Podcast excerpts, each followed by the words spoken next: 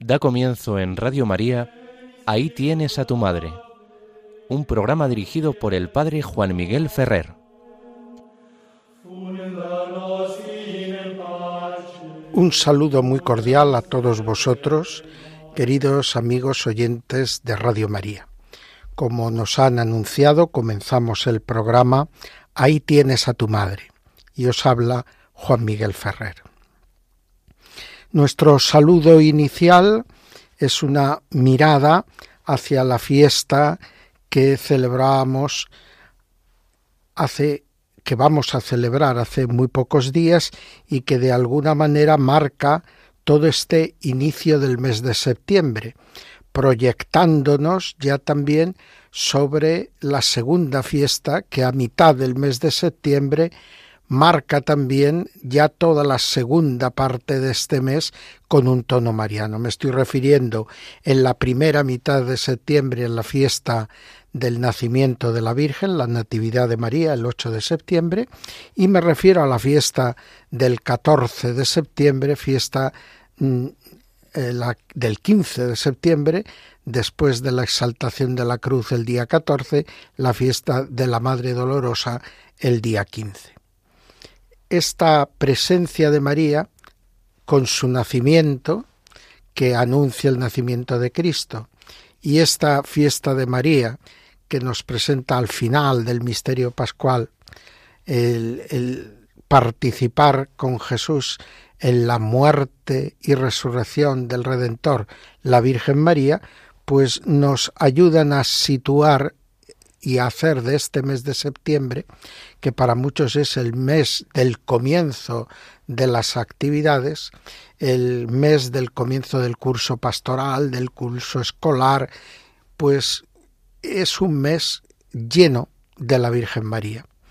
De tal manera que esto nos lanza como un mensaje, que es el de que tenemos que tener a María como compañera de vida a lo largo de todo nuestro ciclo de actividad.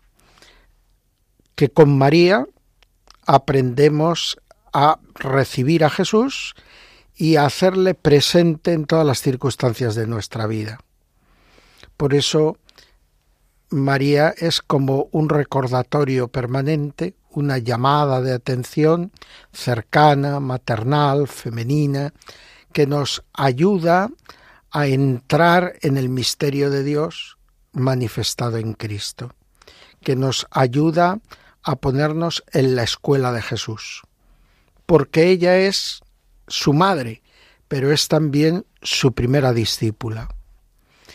Y por eso ella reúne toda una serie de cualidades extraordinarias que la prepararon para ser madre de Dios, pero que la han preparado también para ser madre nuestra y para ayudarnos a nosotros de una manera especial en el seguimiento de Cristo. La Iglesia bizantina, siguiendo una antigua tradición, comienza el año litúrgico en este tiempo de septiembre. Y por eso ellos afirman que su año litúrgico es un año fundamentalmente mariano, que comienza con esta fiesta de la Natividad de María y que culmina con la fiesta de la Asunción de María a los cielos en agosto. Es decir, que para la Iglesia bizantina, pues la Virgen María está al comienzo del año litúrgico, naciendo como preparación para acoger en este mundo al Divino Redentor, a Cristo Jesús, y que luego sigue a Jesús a lo largo de toda su vida y cuando Jesús ya culminó su tarea en la tierra, ella aguarda a que el Espíritu Santo empiece a realizar su tarea en el corazón de la Iglesia Apostólica y cuando ésta está lista para cumplir su misión, pues María ya queda a disposición de su Hijo, que la llama al cielo junto al Padre en la gracia del Espíritu Santo y eso lo celebramos en la Asunción de María a los cielos y en esa otra fiesta que le hace como eco en la liturgia romana, que es la de la coronación, la de la realeza de María. Pero ya veis eh, lo que los bizantinos hacen de esta manera, que marca todo su año litúrgico con un principio y un final mariano, pues nosotros lo tenemos con un mes de septiembre, que para nosotros no es el primer mes del año, ni del año litúrgico ni del año civil, pero sí que es del año de la actividad, porque sabemos que en muchas empresas, en el mundo académico, en el mundo pastoral, pues el curso termina en junio-julio y que retoma su actividad en septiembre y por lo tanto este mes de septiembre que esté colmado de la Virgen María, pues ya nos ayuda a comprender cómo eh, la Iglesia nos predispone a andar de la mano de la Virgen María todo el año. De hecho, el siguiente mes, octubre, es también un mes mariano, es mes del Rosario, y por lo tanto marca de una manera muy fuerte la presencia de estos dos meses, con una impronta mariana fuerte, pues el inicio de toda nuestra actividad año tras año. ¿Y a qué nos tiene que llevar eso? Pues nos tiene que llevar a replantear y mejorar cada vez nuestra devoción mariana. La devoción mariana es buena en sí misma es buena aun cuando tenga alguna deficiencia o alguna limitación. Porque María, y a través de ella la acción del Espíritu Santo, siempre supera esas dificultades por lo general y nos ayuda a que la cercanía a la Virgen María nos lleve a un mayor seguimiento de Cristo, a una mayor fidelidad a nuestros compromisos bautismales con Dios. Pero, evidentemente, cuando esta devoción está cuidada, cuando esta devoción año tras año tratamos de pulirla, de mejorarla, de profundizarla, entonces la devoción mariana se constituye en la plataforma dispositiva para el crecimiento en la vida cristiana. Es decir, Dios ha querido que María no sólo sea la que engendra la humanidad de Cristo, sino la que de algún modo engendra al Cristo total. Y por lo tanto hay una peculiar gracia recibida por María que la dispone a ser madre de todo el cuerpo místico, pero no sólo madre en un sentido abstracto o en un sentido metafórico, sino madre en un sentido real. Es decir, la que nos da de lo suyo para ayudar a formar nuestra realidad. Es decir, María ha recibido una gracia para darla y transmitirla a todo el que quiere configurarse con su Hijo Jesucristo. De ahí, pues, toda esta inclinación por parte de muchos autores espirituales y teólogos a lo largo de la historia de ver una particular mediación de María en la obra de la salvación, eh, que no es una mediación como la de cualquiera de nosotros, que no es ni siquiera una mediación como la de un santo más, sino que porque Dios ha querido, no por otra cosa, sino porque Dios lo ha dispuesto así en el en la realización de su economía de salvación, pues María está ocupando un lugar primordial. Un lugar primordial que ya en la Redentoris Mater San Juan Pablo II insistió que se debía entender a partir de lo que es la mediación maternal, o sea, que la peculiaridad que tiene la mediación de María con respecto a la mediación de otros santos y nuestra es que la mediación de María es una mediación de tipo maternal sobre todos los discípulos de su Hijo por eso se la puede llamar Madre de la Unidad, porque todo el que es bautizado y por lo tanto es cristiano, aunque tenga alguna deficiencia incluso grave en la comunión con el cuerpo de la Iglesia, pues resulta que María estará siempre trabajando en ese corazón, trabajando en el desarrollo de la vida de esa persona para llevarla a la unidad, para llevarla a la plenitud. Y lo mismo ocurre con cualquier otro defecto que pueda tener nuestra vida cristiana, cualquier otra limitación proveniente del pecado. ¿eh? Eh, María, siendo nuestra madre, va a estar tratando de rescatarnos de ese pecado y de inducirnos a la plena comunión con Cristo.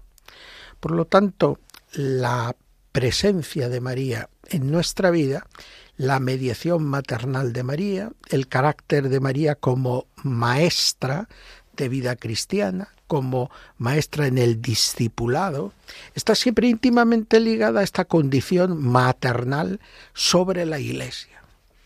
Y de alguna manera este es uno de los grandes descubrimientos o redescubrimientos de la Mariología contemporánea.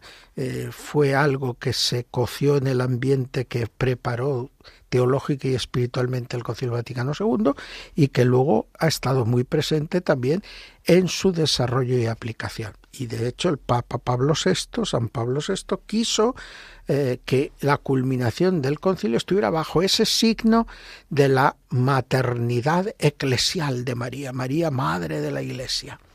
Y, y esto es como enfatizar, madre de cada miembro de la Iglesia. Esto refuerza nuestra fraternidad, pero esto también nos ayuda a comprender hasta qué punto Dios sigue acercándose a nosotros a la hora de querer llevarnos hacia sí. El modo que tiene Dios de acercarnos a Él es venirse Él hacia nosotros para impregnarnos de su ser y atraernos hacia Él, llevarnos ya indefectiblemente unidos a Él para siempre. Y en esa labor de acercarse y de unirnos así de Dios, Él ha querido que la Virgen desarrolle una función maravillosa que tiene su parangón para que nosotros la podamos entender, tiene su otra cara en el papel que ella tuvo a la hora de que el verbo de Dios se hiciera hombre.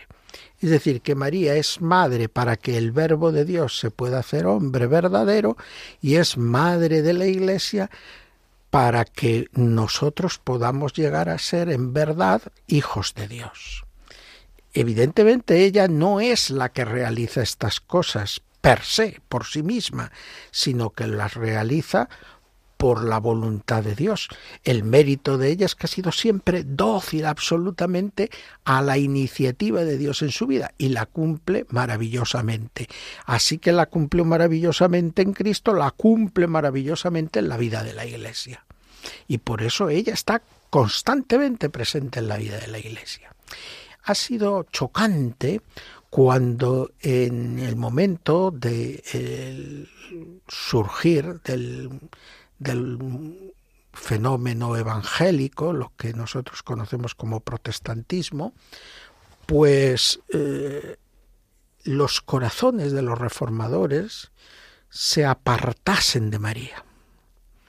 Es decir, ellos en un principio eh, estiman y viven la piedad mariana, mientras son todavía católicos, pero por desgracia cuando se apartan de la comunión, lo hacen apartándose de María. Rompen su vínculo, su relación con María. Y esto se vive dolorosamente eh, todavía hoy en algunas iglesias evangélicas más radicales, más de corte sectario.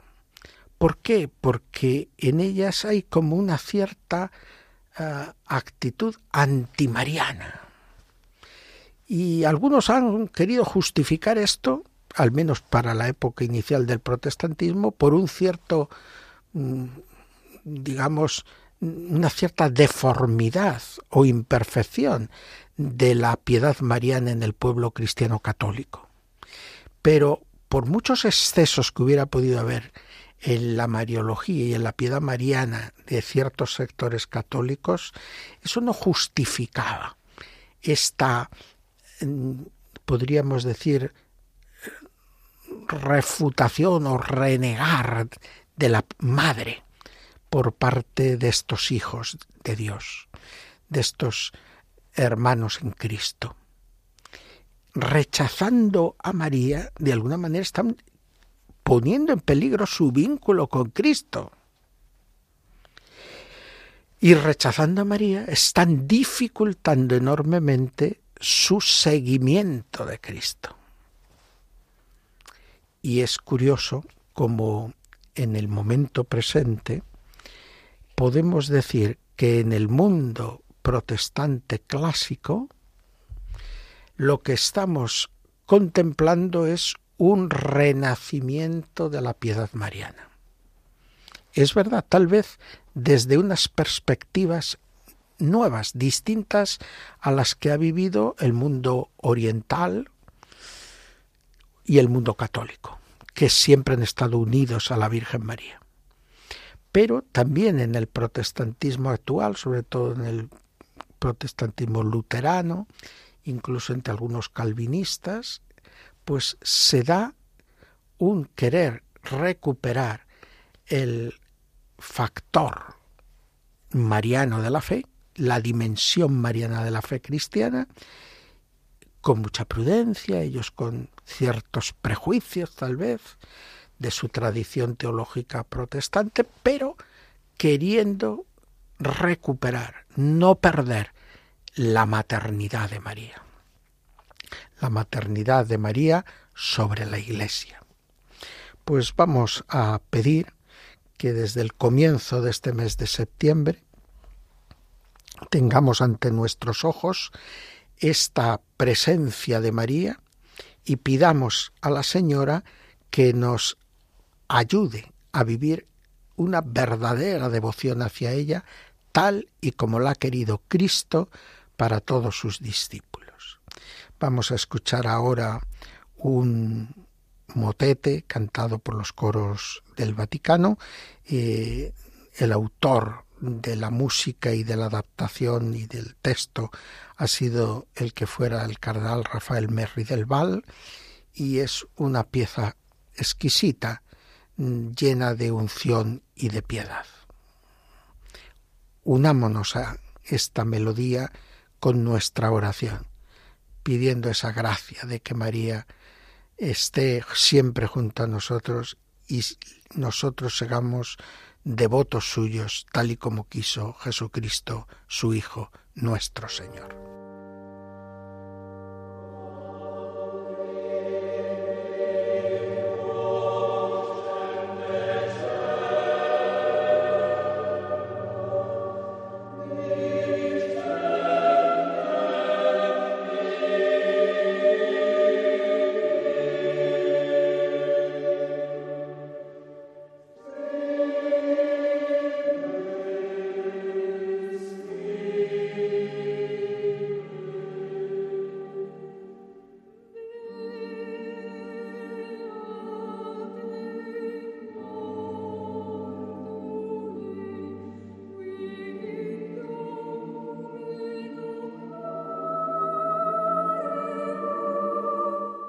Conociendo a nuestra Madre, María en la piedad y enseñanza de los padres de la Iglesia. Retomamos nuestro programa, ahí tienes a tu madre, en las ondas de Radio María, y como nos han indicado, comenzamos el apartado que es central dentro de nuestro programa, titulado Conociendo a nuestra Madre. Y vamos a hacerlo a través de la piedad y enseñanza mariana y mariológica de los padres de la Iglesia.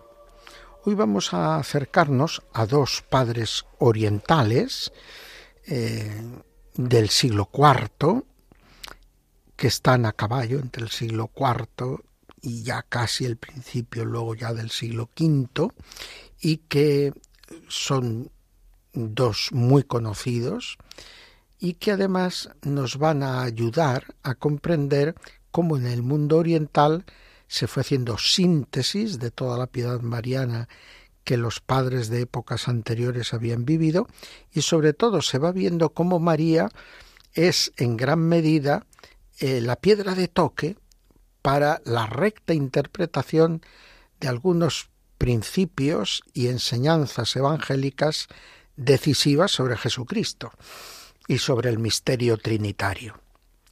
De tal manera que eh, la fe mariana y los dogmas marianos avanzan en la medida que se va clarificando y se va profundizando el misterio de Dios, uno y trino, y el misterio de Cristo, verdadero Dios y verdadero hombre, en la unidad de la persona, en la unidad hipostática que se decía, porque se denominaba la persona hipóstasis. Bien, pues el primero de los padres, de los dos padres que hoy vamos a, a acercarnos a su enseñanza y a su piedad mariana es Epifanio de Salamina.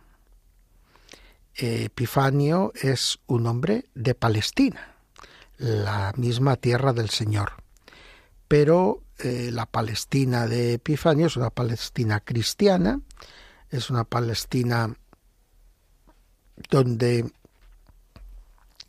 el cristianismo ahora está emergiendo, pero donde también empiezan a hacerse sentir las primeras luchas entre los propios cristianos, sobre todo por lo que se refiere a la correcta interpretación del misterio de Cristo.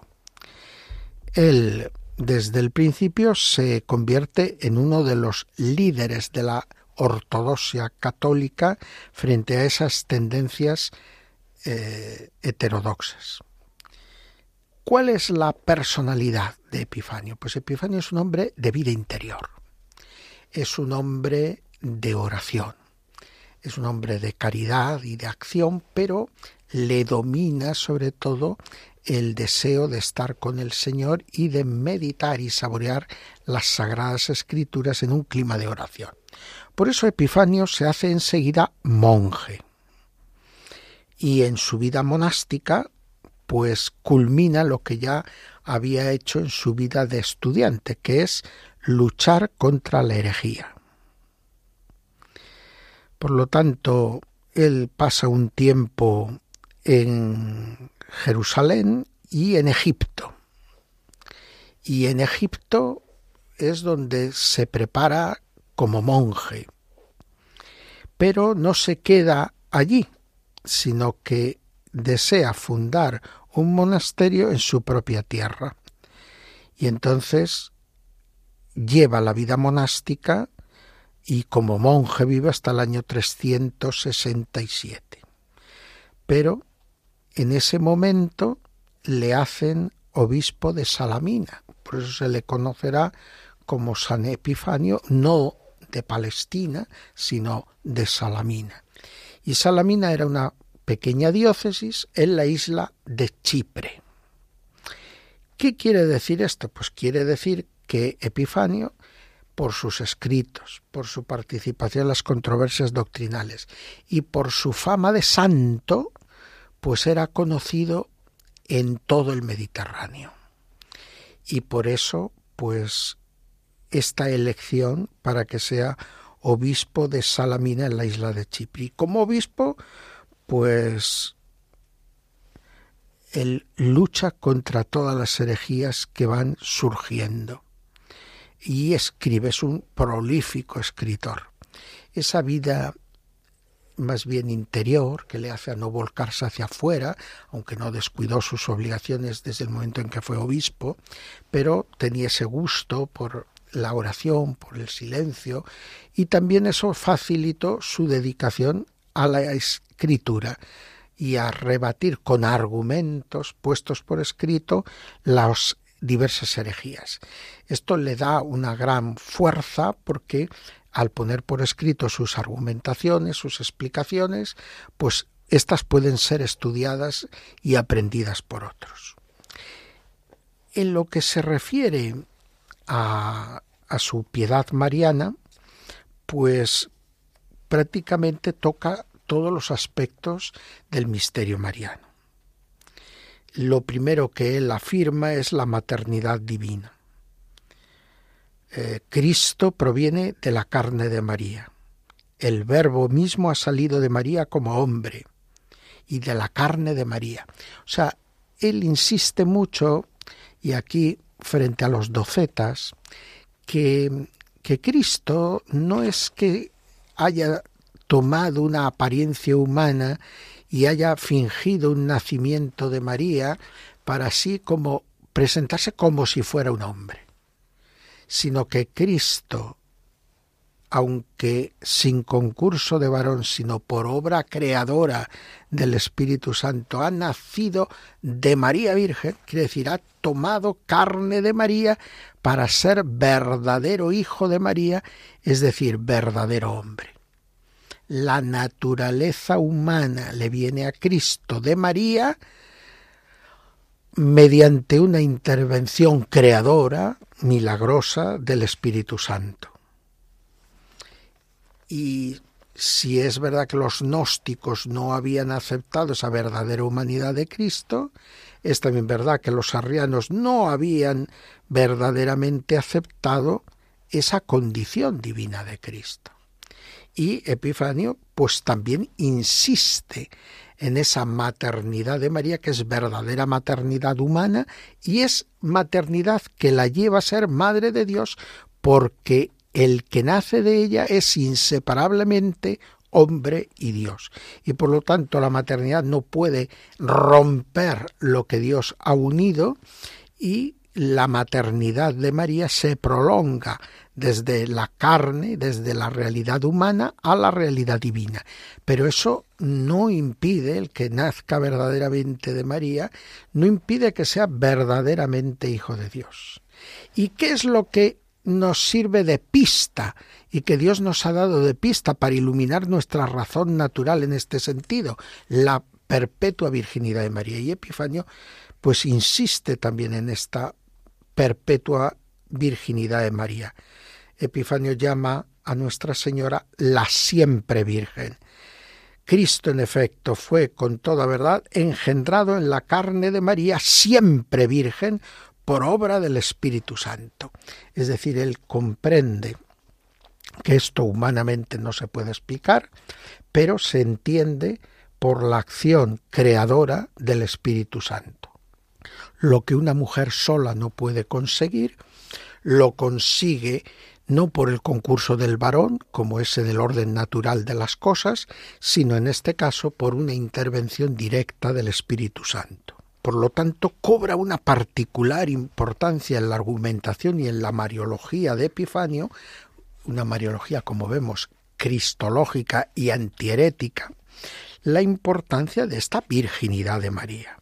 ¿Cuándo y en qué época se ha atrevido alguien a pronunciar el nombre de Santa María sin añadir al punto si es preguntado el título de Virgen? Es decir, que para Epifanio ser eh, María es ser Virgen. Así también Santa María recibió el nombre de Virgen, nombre que jamás será cambiado.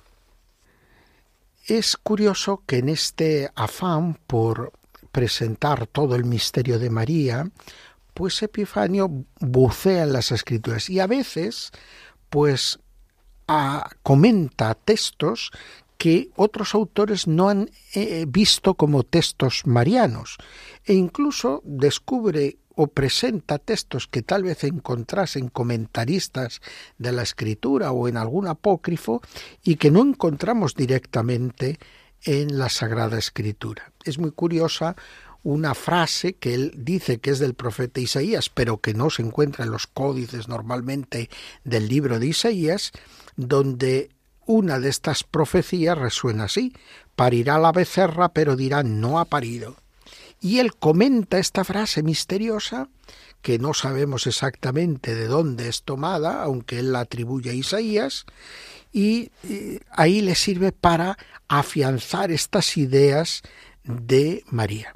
Eh, curiosamente, lo de la becerra lo interpreta en relación con la expiación de los pecados y la purificación, como se inmolaba un becerro para purificar los pecados en el pueblo de Israel y, y sus cenizas servían para invocar esta expiación del pecado y la purificación, pues María es la que nos trae la pureza, la que trae a Cristo, que es el que verdaderamente, naciendo de ella y realizando la obra de la salvación, nos trae el perdón de los pecados. Y cuando dice parirá, pero dirá no ha parido, pues explica y enlaza esto con la idea de la perpetua virginidad los que niegan la virginidad de María están negando verdaderamente esta eh, mm, verdad de la fe, que María es madre de Dios. Y de algún modo, eh, el que se afirme que parió, pero otros puedan decir que no ha parido, es porque parió, pero sigue virgen. Si se mira la virginidad, no se entiende que haya podido parir y se, se mira su progenie, no se entiende cómo pueda seguir siendo virgen. Y todo esto nos lleva a dar como única explicación posible la voluntad salvadora de Dios, la intervención divina, el que María sea madre y virgen.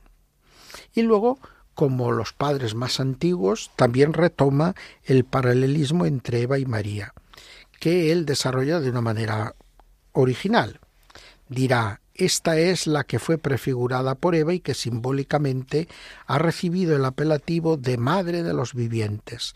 Eva es aquella de quien ha tomado origen todo el género humano en este mundo.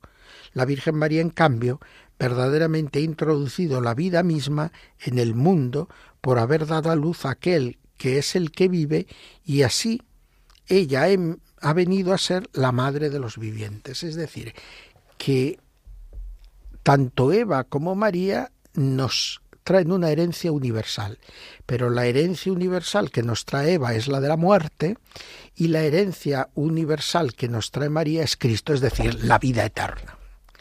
Y eh, eso hace que ambas, Eva y María, tienen un punto de semejanza y un punto de discrepancia, donde se ve que Eva es sólo una figura pobre y María es la realidad querida por Dios. Pues bien, esta es la Mariología de Epifanio de Salamina, una eh, Mariología rica y bastante completa. El siguiente autor es uno de los grandes, algunos lo consideraron el más grande recopilador de la patrística oriental y sobre todo bizantina, San Juan Crisóstomo. Él nace en Antioquía a mitad del siglo IV, intentó ser monje, pero su salud no se lo permitió y entonces entró en el clero secular y destaca enseguida como predicador, de ahí el apelativo Crisóstomo, pico de oro, boca de oro, y eso hace que el emperador ponga los ojos en este joven clérigo que destacaba por predicar también. Tal vez le oyó y quedó maravillado. Pero esto le trajo muchos quebrantos y sufrimientos a Juan Crisóstomo. ¿Por qué? Porque la envidia recayó sobre él. Y porque el emperador se dejó seducir por esa brillante oratoria de San Juan Crisóstomo, pero no se fijó tanto el emperador en si la doctrina que predicaba el Crisóstomo era la que aceptaba y vivía él y la corte imperial. Y resultó pronto que la austeridad, la exigencia, el rigor, la falta de mm, respetos humanos que tenía Juan Crisóstomo, la valentía con que censuraba los vicios de la corte, pues le hizo el enemigo número uno, sobre todo la emperatriz. Y claro, esto significó que la vida de Juan Crisóstomo como patriarca de Constantinopla, pues fue toda una vida de persecuciones, calumnias y exilio. Pero en medio de todas estas penalidades y en medio de todas estas manifestaciones de una conciencia limpia y ejemplar que demostró tener el Crisóstomo, pues está su sabiduría, su conocimiento de los padres anteriores a él, sobre todo de la tradición eh, antioquena, y luego pues la manera en que él hacía síntesis y sabía sacar a la luz las mejores ideas de estos padres anteriores a él. Gran conocedor de la Sagrada Escritura, lo primero que vemos en él cuando eh, queremos conocer su mariología es cómo se fijan los nombres y figuras veterotestamentarias que se refieren a la Virgen María de tal manera que en él muchas veces destilan como unas letanías de títulos y apelativos marianos del Antiguo Testamento, donde él va viendo reflejadas pues algunas de las principales verdades y privilegios de la Virgen María. Y la ve presente un poco en toda la Sagrada Escritura. Él es muy consciente de que en el Antiguo Testamento late el Nuevo y por lo tanto ve comentando por ejemplo el Salmo 44, el simbolismo antitético Eva María. Dirá efectivamente, por medio de la muerte fue destruida la muerte, por medio de la maldición, es decir, de la cruz, fue abolida la maldición, es decir, el pecado, y concedida la bendición. Y por medio de una virgen hemos hallado la vida eterna. Por lo tanto, él ve a María como la portadora, en cuanto madre y virgen, de toda esta bendición sobre el mundo que va a abolir la antigua condena y va a establecer la misericordia y el perdón. En su comentario al Evangelio según San Mateo, eh, pues eh, dirá cosas también muy hermosas. Dice, no preguntes de qué manera el Espíritu Santo ha obrado este prodigio en la Virgen. Es decir, pone el protagonismo en la acción de Dios, personificada en el Espíritu Santo, que la cubrió con su sombra, pero realmente él mm, afirma las verdades más esenciales de María, es decir, su maternidad divina y su maternidad virginal. ¿Cómo podríamos explicar eh, dar explicaciones acerca de un prodigio del Espíritu Santo, es decir, eh, basta para nosotros saber que es obra y gracia del Espíritu Santo y no pretendamos entender, comprender los porqués y los caminos de la acción exclusivamente divina realizada a través de la tercera persona de la Santísima Trinidad. ¿Cómo pudo ser llevado en el vientre de una mujer aquel que lo abarca todo? ¿Cómo pudo la Virgen dar a luz y continuar siendo virgen? Es decir, todas estas cosas que no podemos entender en el misterio de Cristo y de María están hablando de cómo no podemos en el fondo entender que Dios haya querido unir en Jesús lo divino y lo humano, sin mezcla, ¿eh? pero sin separación. Y por lo tanto, en la unidad de la persona, en una unidad indivisible entre lo humano y lo divino. Y ahí, en ese quicio de ese designio divino, de ese designio que sólo Dios podría haber hecho, pues está la Virgen María como testigo de primera fila y como ayudadora universal a que esto llegue a alcanzar su plenitud. Dice que Cristo procede de la carne de la Virgen, bien claro lo da a entender el evangelista cuando dice lo concibió en ella, así como también Pablo dice nacido de mujer. El apóstol dice de mujer para tapar la boca a los que afirman que Cristo pasó por el seno materno como por un canal, sin mezclarse, sin tocarlo, es decir, sin hacerse verdaderamente hombre. Es curioso cómo eh, eh, San Juan Crisóstomo da importancia, una importancia grande, al episodio de las bodas de Caná, donde aparece María llamada mujer por su hijo, como la que da cumplimiento a la profecía del capítulo tercero del Génesis, establezco hostilidades entre ti y la mujer. Dirá eh, también San Juan Crisóstomo que cuando Jesús oye aquella alabanza, bendito el pecho que te amamantó y el vientre que te crió, pues él dirá, más bien dichosos los que cumplen la voluntad de mi Padre, señalando en María este rasgo como el rasgo fundamental. No era la respuesta, dirá Juan Crisóstomo, de uno que rechaza a su madre, sino la de quien afirma el alumbramiento no le habría servido de nada de no haber sido ella muy virtuosa y fiel. Es decir, que lo que hace que María sea madre de Dios es que ella es obediente a los designios divinos. Ella se pliega al proyecto de Dios. Es por la obediencia que llega a ser madre, es por la obediencia que es mediadora, es por la obediencia que ella fue preservada de la culpa en previsión de los méritos de su Hijo. Todo es por su obediencia, una obediencia filial, una obediencia que se alimenta de la escucha, y por eso ella es modelo de los cristianos y cuanto más lo será de las que quieren dedicar su vida y su persona a Dios, de las vírgenes consagradas.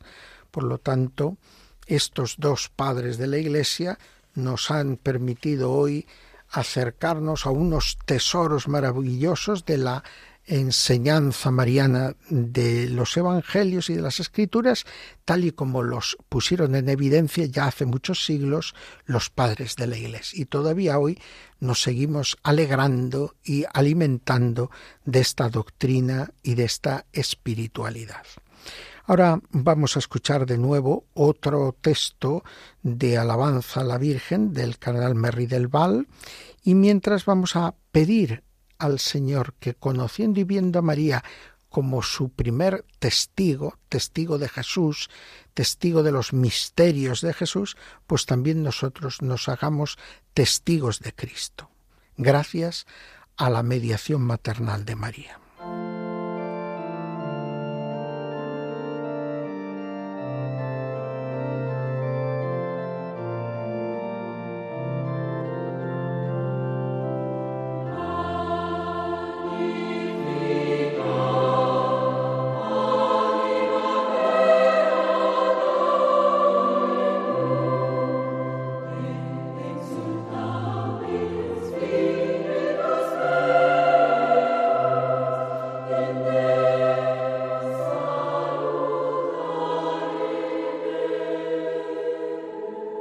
Oraciones y prácticas de piedad marianas.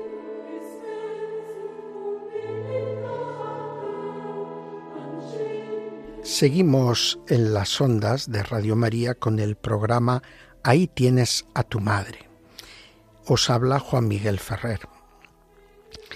Después del apartado Conociendo a nuestra madre, que es un apartado eminentemente teológico, pues vamos a pasar al apartado que dedicamos a oraciones y prácticas de piedad mariana, donde vemos cómo esa teología ha bajado y ha impregnado la piedad del pueblo cristiano. Hoy quería fijarme en la importancia que pueden tener una serie de oraciones de la piedad popular, que suelen adoptar la forma externa de gozos y cantos populares himnos a la Virgen y gozos.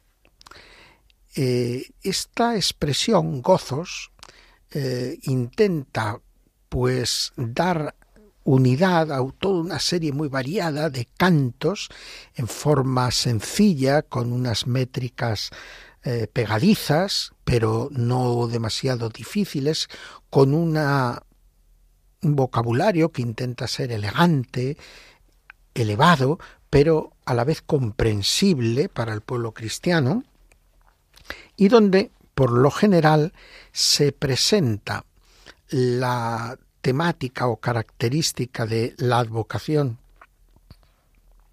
mariana que se está celebrando, pero luego esto sirve también para hacer como un recorrido por las principales eh, verdades de la fe mariana del cristianismo y a veces incluso más allá de la fe mariana, como una pequeña catequesis sintética de los principios y elementos fundamentales de la fe cristiana. Y todo ello revestido de piedad mariana y de una expresión cantada que se retiene fácilmente en la memoria y que se asocia a un momento de fiesta y de gozo comunitario. Todo este conjunto de elementos hacen de estas expresiones de la piedad popular, estos gozos o estos himnos, de los que ahora hablaré un poco más detalladamente, pues uno de los grandes tesoros de la piedad popular cristiana, católica. Es verdad que no siempre son un dechado de teología estos gozos marianos, pero en la multiplicidad de textos que podemos analizar hay un gran predominio de los que en su estructura sencilla esconden unas capacidades pedagógicas para la transmisión de la fe que han sido decisivas a lo largo de la historia para conservar esta fe incluso en lugares donde la presencia del clero y por lo tanto de la formación permanente del pueblo cristiano era bastante deficitaria. Había poca predicación, había poca presencia del sacerdote, pero a través de estos cantos populares que se habían aprendido de memoria y se transmitían de memoria de generación en generación, algo que estaba grabado a fuego en lo que se consideraba casi identidad colectiva de estas pequeñas o más amplias comunidades, pues resulta que servía para transmitir en ella los rudimentos de la fe, los rudimentos de la fe y anclar la comunidad a la piedad mariana, a la figura de la Virgen María y por lo tanto a Cristo. Los himnos son un poco más, eh, podríamos decir, selectos. Aun siendo algo que también muchas veces pretende llegar al pueblo, el himno tiene una pretensión más solemne y suele tener una mano más poética, más eh, con una intencionalidad mm, de mayor calidad en lo literario y en lo musical. Pero también es característico del himno, no todos lo cumplen a veces, el que eh, pretenda, al menos en sus estrofas, ser algo que se aprende fácilmente de memoria y que queda grabado a fuego en el corazón y la piedad de los devotos de esa advocación mariana para la que se compone el himno. Por eso no tienen mucho éxito los himnos estándar, es decir, el himno de la patrona. Es verdad que a veces se ha utilizado este tipo de intervenciones por lo difícil que resulta tener un poeta y un músico capaces de elaborar un himno que cumpla todas las condiciones que debe tener un himno. Pero eh, normalmente estos himnos no consiguen eh, esa adhesión del corazón de la gente, sobre todo como haya alguna zona próxima donde otros con otra advocación distinta tengan la misma melodía, el mismo himno.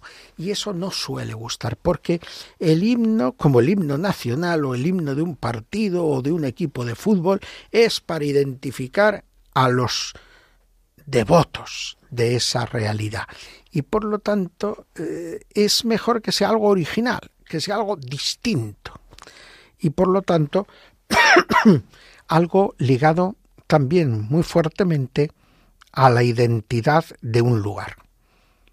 El saberse el himno del patrón, el himno de la patrona, es algo como característico de un grupo humano que eh, tiene por patrona o por patrón a una determinada advocación o a un determinado santo. Bien, estos gozos y estos himnos a veces se complementan con otros cantos de piedad popular mariana universales, que eh, de alguna manera sirven para ser proclamados y cantados en cualquier lugar y que no están determinados a una fiesta concreta ni a una advocación concreta, sino que son cantos, antífonas las más antiguas y luego ya cantos eh, populares marianos que se decantan en el uso como todo canto popular y algunos pues se ve que tienen verdadero éxito y los cantos estos marianos que tienen verdadero éxito, pues por lo general lo son por su eh, carácter pegadizo, por su unción en el texto y por su melodía pues pegadiza y solemne, es decir, que tenga una cierta sonoridad. Por lo tanto, eh, los himnos y los cantos populares marianos tienen un gran efecto y pueden tener una misión muy privilegiada a la hora de conservar, a la hora de aumentar, a la hora de ilustrar la fe cristiana.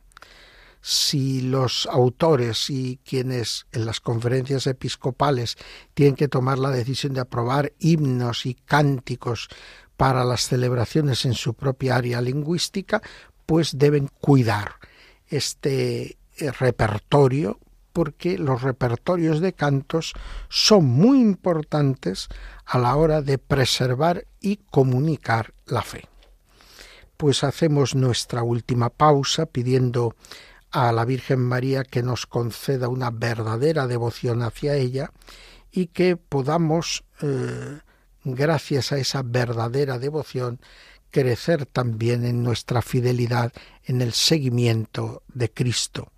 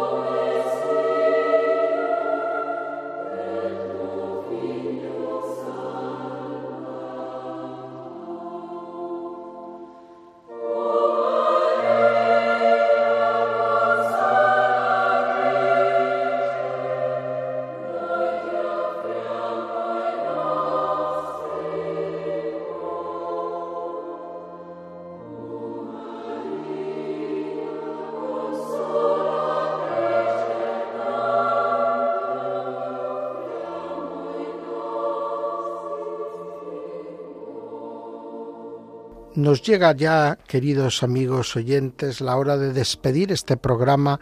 Ahí tienes a tu madre. Hemos estado en las ondas de Radio María desde las 5 hasta las 6 de la tarde y no podemos despedirnos sin recordar que dentro de dos días pues va a ser la fiesta de una de esas advocaciones marianas que tienen un rango internacional que supera fronteras y que dentro de nuestro país es una de las principales advocaciones marianas. Me refiero a que el día 6 celebraremos a Nuestra Señora de Guadalupe de Extremadura.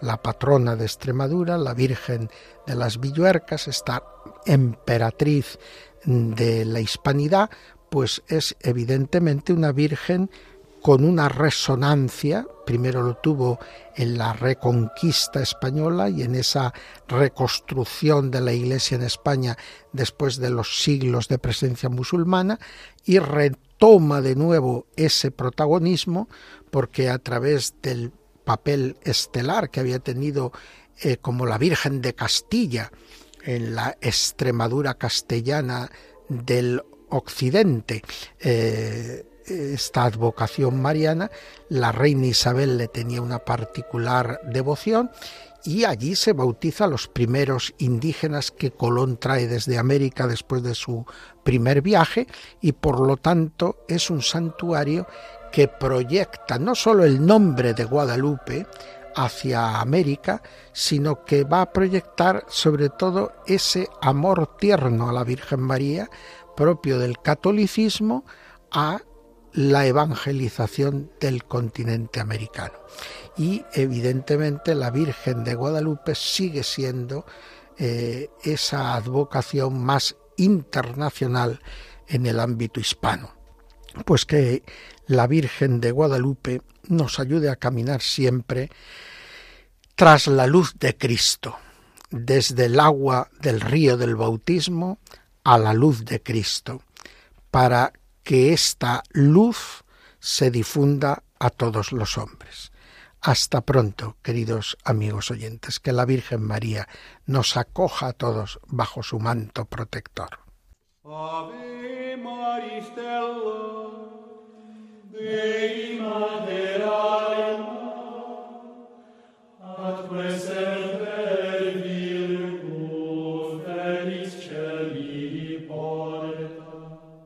Acaban de escuchar Ahí tienes a tu madre, un programa dirigido por el padre Juan Miguel Ferrer.